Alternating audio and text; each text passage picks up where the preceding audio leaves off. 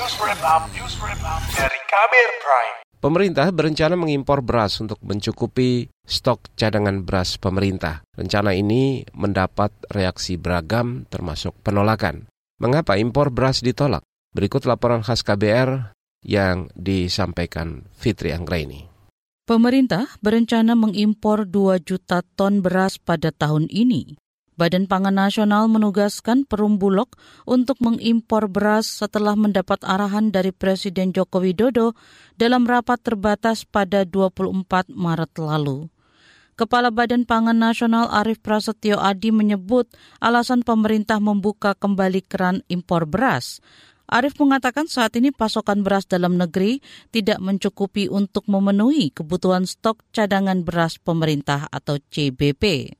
Panen raya ini sudah dimulai, Bulog hanya mampu menyerap 50 ribu ton.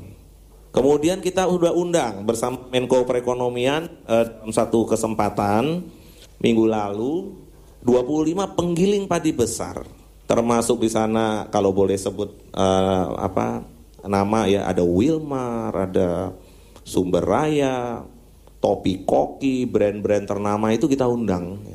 Tetapi di total itu hanya bisa mendistribusikan ke Bulog 60 ribu ton. Kepala Badan Pangan Nasional Arief Prasetyo Adi menjelaskan, hingga 27 Maret lalu stok cadangan beras pemerintah di gudang Bulog hanya tersisa 226 ribu ton. Di sisi lain, Bulog mendapatkan tugas untuk menyalurkan bantuan sosial berupa beras ke lebih dari 21 ribu keluarga penerima manfaat satu keluarga mendapat 10 kg beras per bulan selama tiga bulan. Bulog sedikitnya membutuhkan sekitar 640 ribu ton stok beras untuk bantuan sosial itu. Karena itu, impor beras dibuka lagi. Rencana impor beras ini mendapat tanggapan beragam, termasuk penolakan dari beberapa kalangan anggota DPR. Anggota Komisi Bidang Pertanian DPR dari fraksi PKS Slamet menolak rencana itu. Selamat menilai Badan Pangan Nasional justru tidak menjalankan arahan Presiden Joko Widodo. Dia mengingatkan Jokowi sudah meminta Bulog menyerap beras petani sebanyak-banyaknya.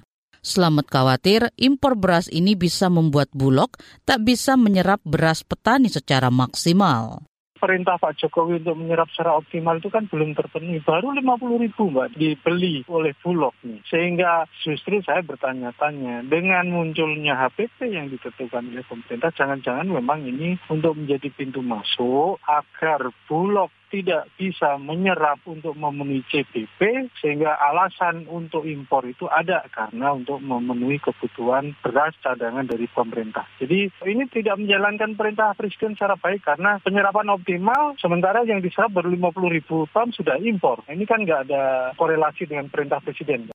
Anggota Komisi Bidang Pertanian di DPR Selamat meminta pemerintah melalui Bulog lebih aktif membeli semua gabah dari petani dalam negeri. Selanjutnya, distribusi beras dikendalikan oleh pemerintah. Dia juga meyakini stok beras dalam negeri cukup sesuai data Badan Pusat Statistik BPS. Sementara itu pengamat pertanian dari Asosiasi Ekonomi Politik Indonesia Kudori menilai keputusan impor beras merupakan keputusan pahit. Dia mengatakan keluarnya izin impor beras saat panen raya seperti tahun ini sangat jarang terjadi. Sebab saat panen raya biasanya pasokan gabah atau beras melimpah dan harga turun.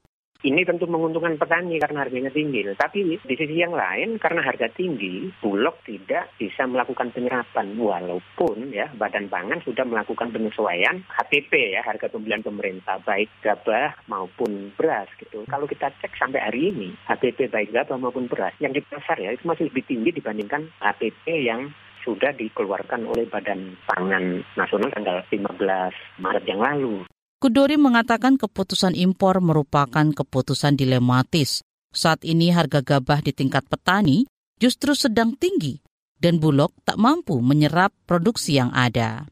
Kudori mendorong pemerintah melakukan upaya-upaya serius untuk menggenjot produksi dan produktivitas beras, karena selama lima tahun terakhir produksi mengalami penurunan. Laporan ini disusun Agus Lukman. Saya Fitri Anggreni. Kamu baru saja mendengarkan news wrap up dari Kabel Prime. Dengarkan terus kbrprime.id, podcast for curious mind.